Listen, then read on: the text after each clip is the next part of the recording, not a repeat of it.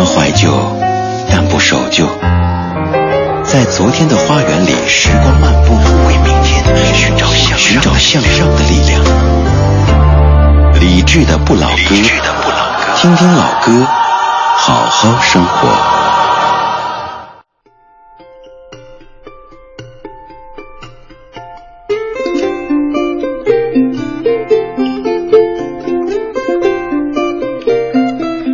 十点零三分，感谢各位的收音机还停在 FM 一零六点六，中央人民广播电台文艺之声，这是李志的不老歌状态音乐精选集。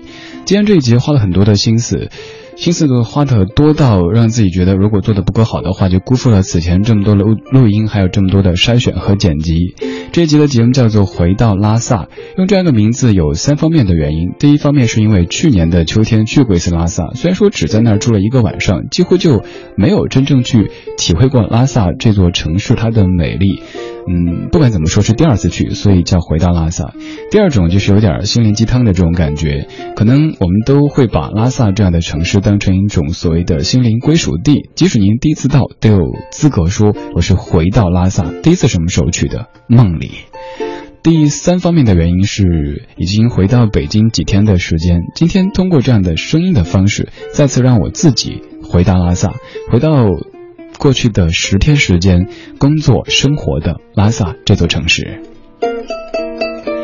在节目直播过程当中，如果您想看到在下在拉萨拍的照片的话，可以给微信公众平台李志发消息。呃，总之您告诉我们您想看看李志拍的照片，而且都是原图，绝对没有修过的。您可以发到微信公众平台李志木子李山四志对着的志，我们的节目组会及时的回给您一些微博上没有看到过的拉萨的美景的照片。现在我们开始启程。首先从北京飞到拉萨之后，到达的是拉萨的机场。从这样的声响，我们回到拉萨。北京接待的站 G C 九八一六二，飞机到达的站时间：北京时间十六点。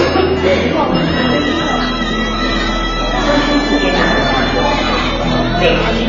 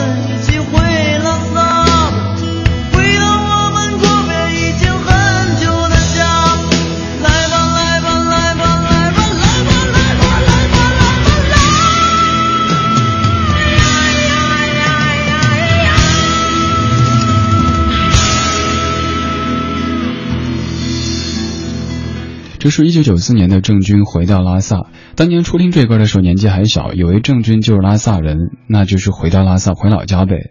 多年之后才知道，原来郑钧和拉萨在这种血缘上没有什么关系，但是在心灵层面却有着非常多的联系。像歌词里说的，你根本不用担心太多的问题，他会教你如何找到自己。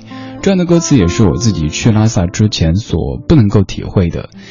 在拉萨的十天采访的时间里，基本上每一天都会经过布达拉宫，也基本上每两天就会找一个时间去门口坐一坐。那种感觉，除了庄严之外，还有一种神圣。就像我之前在微信语音里说的一样，这种神圣和宗教的派别信仰都是没有关系的，就让你感觉到一种内心的平和，在那儿坐着，听着操着各地口音，甚至于世界各地口音的人们，在表达他们激动的情绪，在摆着各种各样的姿势拍照。这里是拉萨，今天我们通过音乐的方式回到拉萨。刚才在《回到拉萨》这首歌开场的前奏部分，我不知道您是否注意到加了一些机场的声效。这是我在拉萨录的第一条语音，当时同事们都在等行李，有同事问我说：“你怎么不着急啊？跟我说话。”然后只能嘘，小声点儿。我想录那个藏语的，呃，提示的声音。而那个航班就是我们当天坐的航班，先是飞到成都，中转了一下，经过我自己家门口，但是没有能出机场，继续飞，飞到拉萨。到机场之后录了刚才那一段，然后再从机场到市区的路上听广播，听到了这样的节目。而这个节目的主持人也是此后陪同我采访的西藏电台的一位同行，嗯，他叫德吉。这个节目叫做《轻松学藏语》，咱们听一点点。加辣也可以说成么么，这就是用敬语的说法。对，没什么区别。一万铁明度。一瓦铁明度，价格合理。黄介差不多。黄介差不多。价格。黄色。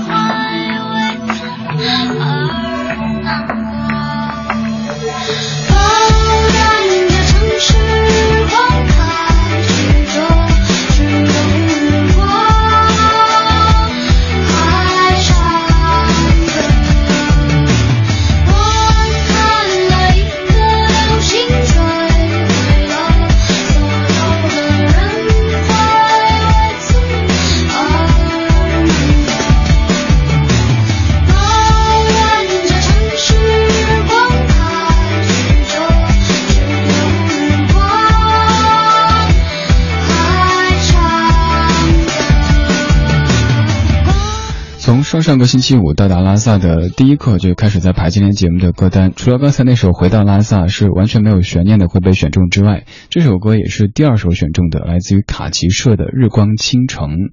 当时在想，在回来之后会用哪些歌曲跟您说拉萨呢？当然不是全部那些藏语的歌曲，而是一些看起来和拉萨没没什么关系，但实则可以引出一些关联的歌，像这首《日光倾城》。拉萨这座城市被誉为是日光之城，在那儿现在还完全是艳阳高照的景象。拉萨一般得到九点之后才天黑，所以我一到之后就说，可能我特别特别适合那样的节奏，就是晚睡也晚起。在拉萨，人们都戴着太阳镜。当地的朋友会说，在我们内地，比如说在北京，戴太阳镜可能是为了耍酷，是为了好看；但是在拉萨戴太阳镜是为了防止得白内障。所以之前也有很多听友在问说，干嘛你所有照片都戴着墨镜呢？因为害怕眼睛有问题呗。还有就是在这个朋友圈里发过一张哈蒙面大侠的照片，戴着帽子，然后那个围脖拉到鼻子上面，还有太阳镜遮住眼睛。那个照片在朋友圈您也许看到过，如果没有看到，也可以现在加微信，下节目之后去通过，您可以看看 C N R 李智，这是我的个人微信，可以看朋友圈的那一种。想了好多天，今天节目该以怎么样的顺序来推进呢？是按照到达拉萨的第一天、第二天、第三天这样来跟您细数吗？又或者通过别的什么什么角度？但想了半天，觉得每个角度好像都会遗漏掉一些东西，索性就非常随性的跟您说一说，在我的记忆当中，目前还比较鲜活的拉萨这座城市。首先，拉萨挺小的。如果您打车的话，基本上十块钱就能够在市区的很多地方游移。如果打上三十块，那就是一个挺远的地方了。像我们住的就是中央台驻拉萨的记者站的附近，在拉萨的西郊。说是西郊，但其实到这个市中心的布达拉宫，打车的话也就是大概几分钟、十分钟的时间。昨天节目中也说到，拉萨的出租司机都非常的生猛哈，这样比起来，咱们北京的司机师傅们真的都是足够的温柔的。当然，这个温柔也是因为我们的路况，你懂的。那边出租师傅们开车都像是赛车一样的，所以昨天也讲到，就是坐在车上，到后面几天没有了开始的这种恐惧的心理，倒是跟着师傅在一起，哎，师傅朝他，哎，左边右边，这样子的一种特别激动的情形，在车上会时不时，呃。把眼光放出去就能看到，哎，布达拉宫又到了，哎，大昭寺旁边，待了十天就感觉对拉萨还挺熟的，以至于，呃，最后的一两天，我的一位朋友去拉萨旅行，我就像当地人一样跟他讲解，哎，这条路这有什么好吃的？那边离小昭寺很近，那边又可以坐什么什么车到哲蚌寺什么什么的。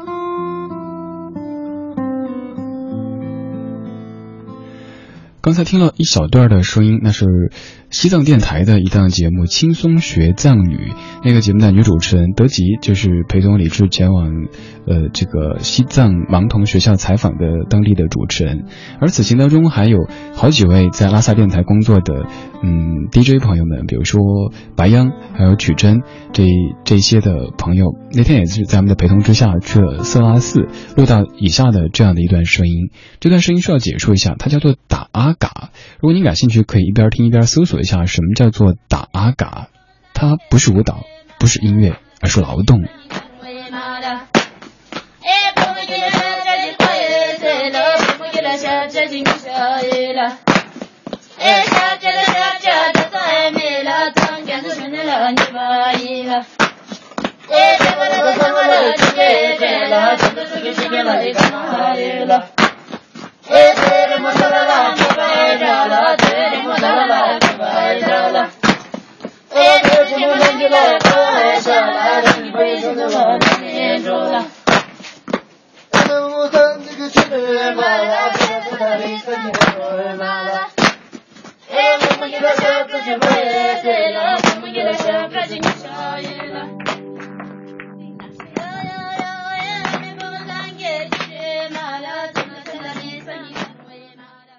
马上要听到的这首歌，它是在拉萨当地非常红火的一首歌。这首歌的旋律您非常熟悉，但是这个版本可能是前段时间通过网上的一个视频来得知的。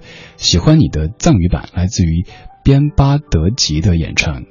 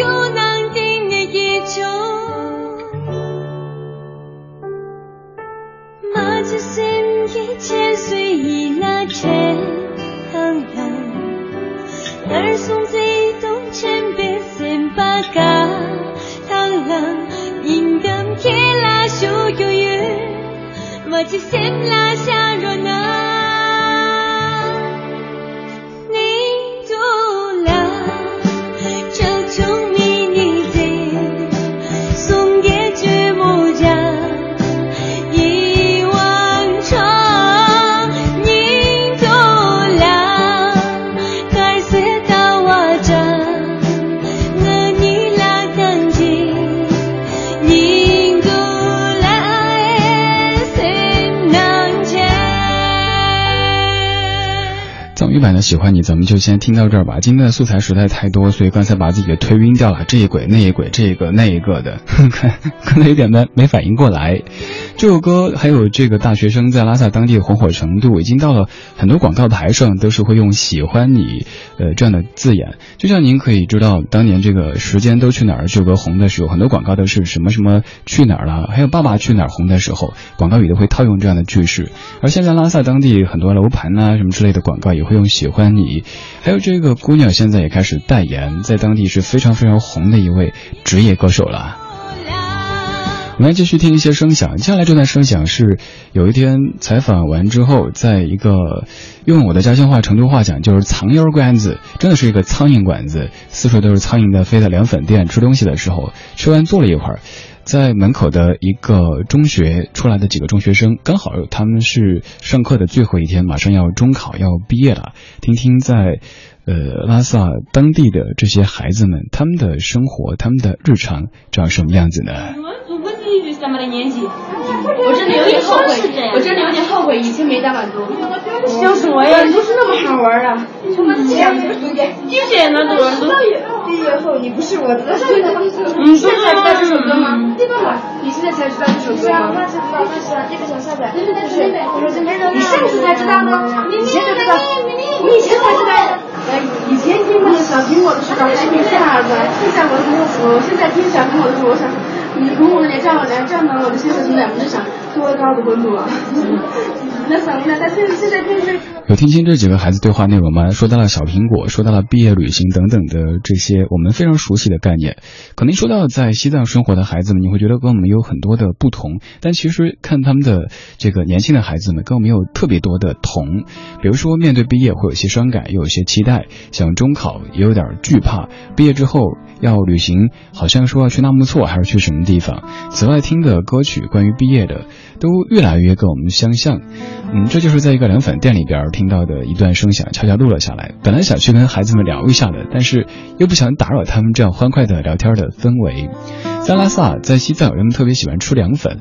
呃，这个在咱们北京这边，我不知道该怎么去类比啊。反正就是，比如说下午，像我们下午茶一样吧，喝一点甜茶，吃一碗凉粉或者是凉面，这就是嗯西藏当地的朋友们都非常喜欢的一种生活方式。正在直播的是李志的不老歌。虽然说今天节目这半个小时的这个进展和和之前预期的还是有点差距，但是我原谅自己，毕竟素材太多，而且想跟您说的也特别特别的多。我们通过声音和音乐的方式回到拉萨，嗯，在下半个小时还有一些非常近的声响在恭候您耳朵的光临，可以继续把频率锁定在 FM 一零六点六文艺之声。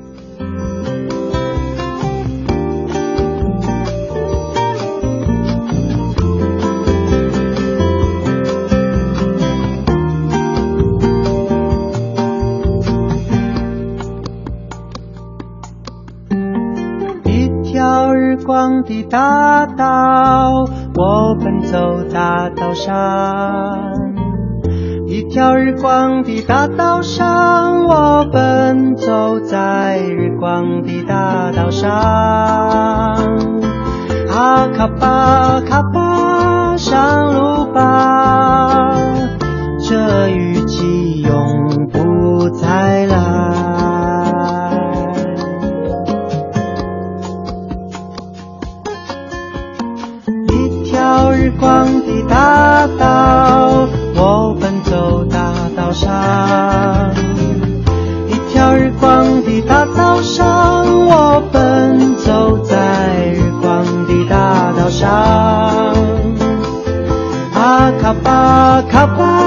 上路吧，这雨季永不再来。抛下未干的被褥，睡芳香的稻草床，阳光温。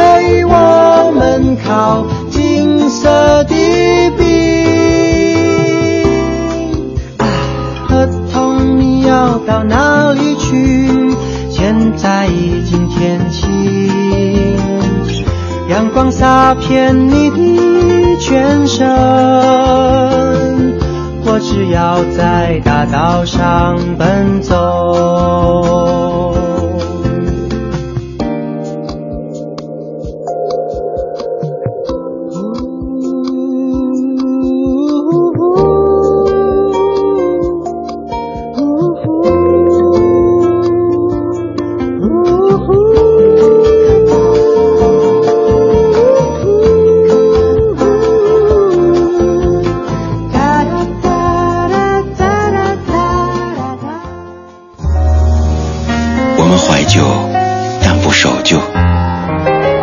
昨天的花园里，时光漫步，为明天寻找向寻找向上的力量。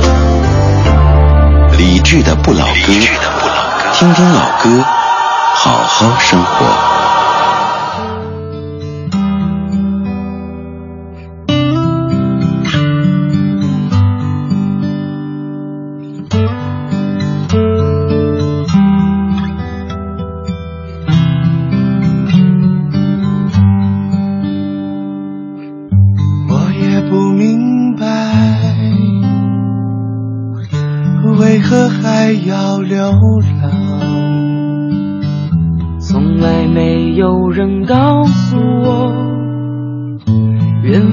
是怎样。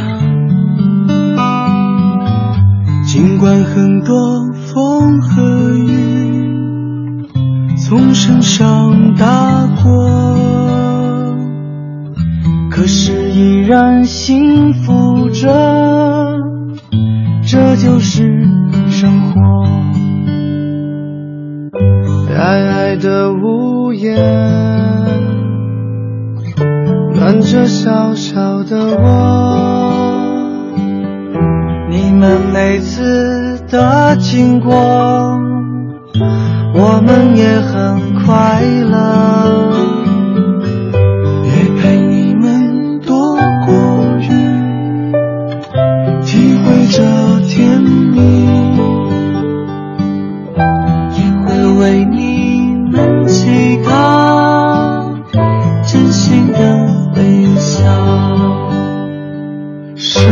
界也是我们的家，到底是妈妈。生命这美妙的旅程，谁都想珍惜啊！看着我们的眼睛，给一点爱吧，让我们短暂懵懂多动人的风景。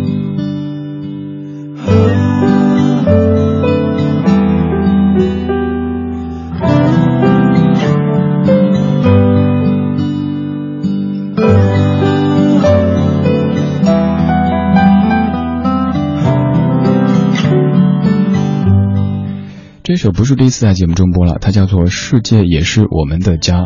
在此前做过一期关于小动物的歌，就选了这一首。没错，这首歌就是写流浪狗的歌曲，小皮创作并且和他的一帮朋友们演唱的《世界也是我们的家》。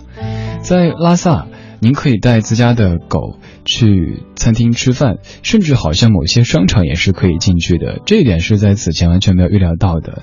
有一天跟当地的媒体的朋友在吃饭的时候，看到抱了一只小泰迪去这个藏餐馆，所有的这个客人还有服务员都没有任何异样的神色，这可能是很多爱狗的朋友特别特别向往的一点吧。除了大家对家养的狗非常友好之外，拉萨人整个西藏，嗯，整个藏族人对狗非常非常的友好。你可以在拉萨街头看到那些长得胖胖的、非常悠闲的狗，它们对人没有攻击性，当然也不怕人，在任何地方都可以那么睡过去，享受阳光，享受悠闲的生活。问当地的朋友，他们给了我几种的说法。有人说，在他们的信仰当中，说狗的下一世就是人，呃，所以他们是离人最近的生灵，所以不能伤害他们。还有一种说法，就是在很久很久以前，呃，在传说当中的一个时间里，是狗所携带的一颗青稞救了人类，所以人类要对狗更加的友好。我在拉萨的街头推过一条语音，当时就是采访结束以后，晚上的十点多，蹲在路边上，然后我的旁边有一只大黑，看起来有点这个藏獒的血统，看着还挺凶的样子，但是我知道它对我是足够的友好的，甚至于它对我是无视的，因为它正在吃宵夜呢。当时的语音您可以在微信公众平台的这个历史消息里找到。那几天几乎每一天都会选择一个点跟您唠唠家常，说说在拉萨的见闻。您可以在微信上面点一下添加朋友，然后搜李志木子李山寺志对峙的志，左边一座山，右边一座寺，那是李志的志。然后找出当时推送的几条语音，听听在那样的情境底下，这个家伙对您说了什么样的语言呢？刚才说了这么多。您感觉好像我是去拉萨旅行一样的，但其实此行的主要目的是采访。不过在我内心深处，我倒是把这次的采访当成采风。采访可能是为了某一期的节目，而采风是为了之后的所有的节目。每天不停的在选歌、在排歌、在说话，有时候会担心自己说一些嗯没有错误的废话。其实今天节目中也会说这样的话，但我想尽可能的将这样话的比例降到最小，所以需要时不时的出去走一走，见见外面的世界，它长什么样子，然后回来之后通过声音的方式跟您分享。这一次的采访对象，他是西藏盲童学校的这帮孩子们，以及从这个学校走出的这些大孩子们。现在想给你听的这一段，就是在西藏盲童学校。这群的孩子，他们在上音乐课，然后在窗户外面蹲着一个怪叔叔，在拿着采访机录他们唱的歌曲。是儿女们的太阳，照亮我们人间青春之光。他那头顶堆满白雪。阳光正义的闪亮了，他眉眼扬着惊恐，一心为儿女们祈祷吉祥。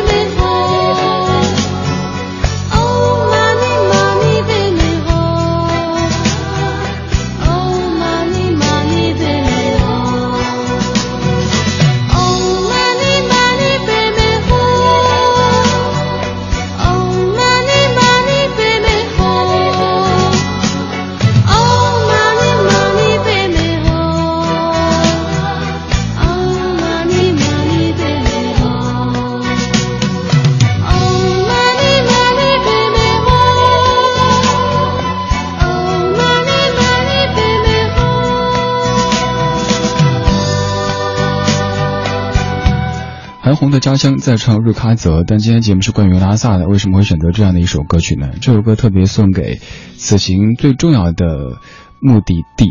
西藏盲童学校，还有里边的这群孩子们，这些孩子他们的班被分为老鼠班、老虎班和兔子班，其实就是大概是一二三年级。他们在这个学校学习一些基本的知识和技能之后，到日喀则去，再继续到普通的学校里就学，再之后走向社会。这帮孩子，我跟他们聊天的时候，嗯，问过一个比较俗气的问题，就是梦想是什么？其中有个孩子的梦想让我印象特别特别深刻。这个看不见这些世界的孩子，他说他的梦想是当一个司机。我说为什么？他说因为我爸爸是一个司机，我特别特别喜欢我爸爸，所以我像爸爸一样当一个司机。这个怪叔叔不敢告诉孩子，他可能此生都没有机会做一位司机，但是他的梦想我却一直都记住了。还有他在说梦想的时候，满脸绽放的笑容，就像是拉萨的笑，拉萨阳光一样的那么的灿烂。在和西藏盲童学校的校长聊天的时候，他说：“其实在这里更多的教他们的不是知识，而是自爱和独立这样的两种非常重要的做人的能力。因为往往孩子们都会觉得自己和别人不同，因为他们的世界是黑暗的。老师就想告诉他们说，你和别人是没什么不同的。嗯，这所学校的校长他是一位盲人，他的妻子也是如此，但是他们的孩子。”是一个能够看见这个世界的光明和色彩的非常健康的孩子。在我采访的时候，看到这个可爱的宝宝，这个健康的又可爱的宝宝。当时还采访了从这个学校走出去的一帮小兄弟以及小妹妹们，他们通过在按摩店结识，后来组了一个西藏目前为止的第一个盲人乐队，他们会一起演出。还有，他们告诉我说会听中央人民广播电台的节目，尤其是某某某节目，还有稍后接我班的小马等等等等。还告诉我他们会用 Audition 这样的软件来做音乐，他们也上微信。其实挺好奇他们是怎么样用微信的。然后小兄弟们非常乐观的跟我解释说，就是读出来呗。你们发朋友圈的时候，我们就在这拿着听。但是呢，如果什么时候能把这个照片给读出来就好了。然后这帮嗯小弟小妹笑成一团。那个时候根本感觉不到他们和我们有什么不同，也绝对不会以这种居高临下的姿态去俯视他们，就会玩在一起。在采访结束要离开的时候，当时特别想说点什么，但是觉得这样的好像总结陈词有点累赘，就是心里跟他们说：“我们的好好的就够了。”刚说到的是在拉萨最重要的一个工作去采访，当然在采访之余也尽量的抽时间去采风，带回来一些声音跟您分享。采风，接下来采到的这一段就是风，在拉萨非常著名的哲蚌寺，听听起风啊，而且还有一个小心翼翼的说话的声音，听听看。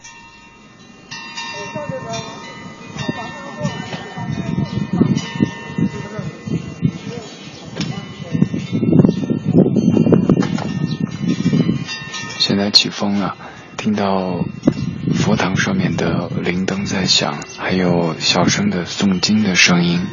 天蓝的就像是蓝墨水泼过一样的，这是在北京几乎从来看不见的。不知名的鸟在叫，云一朵一朵的离得特别近，就好像爬上几层楼就能够抓住。好美啊，好干净。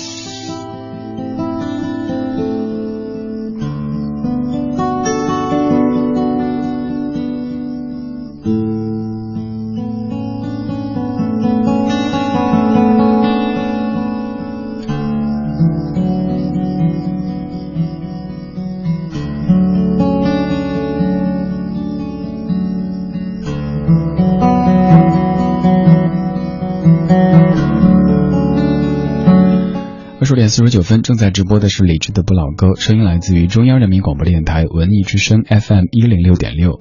周一到周五的晚间七点到九点，李志在北京上空为你放歌，对你说话。这段的电乐叫做《晚安城市》，也是在拉萨的时候不小心从手机里翻出来的一段音乐。在节目中做电乐，然后手机上也不知道什么时候离线的，在一个音乐 App 上面有这首曲子，所以。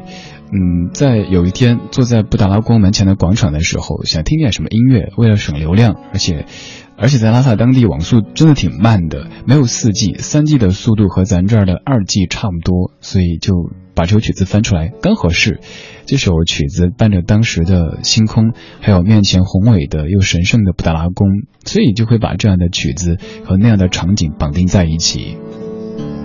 当时也曾在布达拉宫门前的广场上给你发过语音，你可以在微信公众平台上面找李志木子李山四志，然后通过查看历史消息的方式，听听在彼时彼地 给您说了什么。这次我特别注意，就是随时随地用文字、用图片、用声音，甚至于视频的方式记录下当时自己所思所想的。嗯，就像刚才那一段可能听起来略显奇怪的声音，为什么会自言自语呢？因为我觉得。呃，过后再来解读解说的时候，始终是不能够还原当时的场景。那会儿在哲蚌寺的山头，就是觉得静的心里完全无法用言语去形容，而且也不知道为什么就把音量压到最低，生怕打扰周遭的这些虔诚的人们以及眼前这样的景色。您去拉萨。可能会去布达拉宫、去大昭寺、小昭寺、色拉寺等等，但是真心的建议您去一趟哲蚌寺这个地方，在那儿可以看到拉萨市的部分的景致，而且我们去的时候是淡季，嗯，人特别特别的少。你可以选择一个角落自己坐一坐，看一看蓝的像泼过蓝墨水的天，还有那一朵朵似乎伸手就能抓到的云。如果刮风的话，会听到刚才录下来那样的声响，那些铃铛在当当当的响着，还有低声在，嗯，念着佛经的这些朝拜的人们，时不时还听到一些，比如说，嗯，这个辩经或者是别的一些，听着让你觉得很。神奇的又圣洁的声音。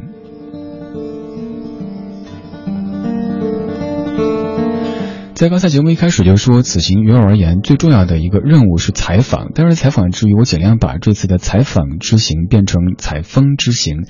嗯，多录一些除了这个工作之外的声音回来跟你分享，也尽量多的在朋友圈里跟您分享，在那样的时刻所想到的一些东西。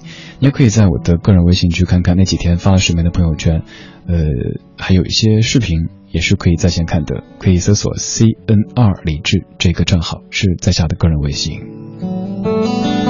在我离开拉萨回北京的头一天晚上，我的一位大学同学从上海去北京，他在拉萨度过自己三十岁的生日。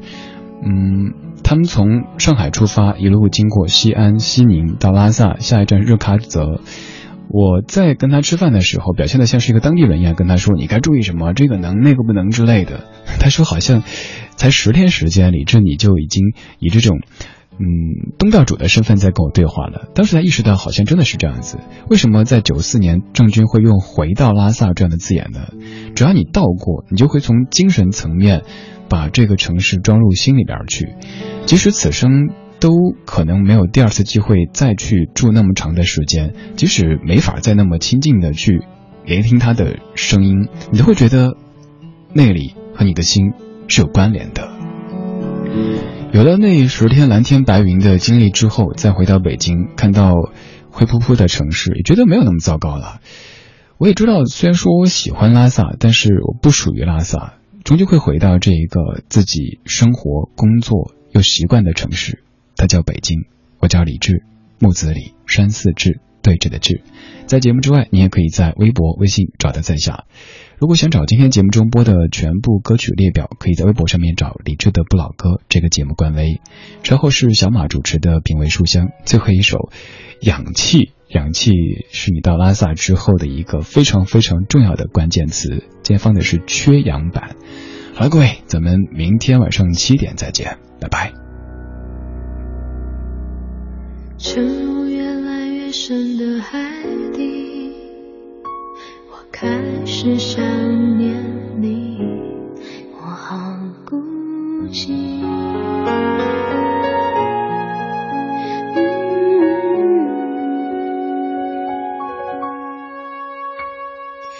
跌进越来越冷的爱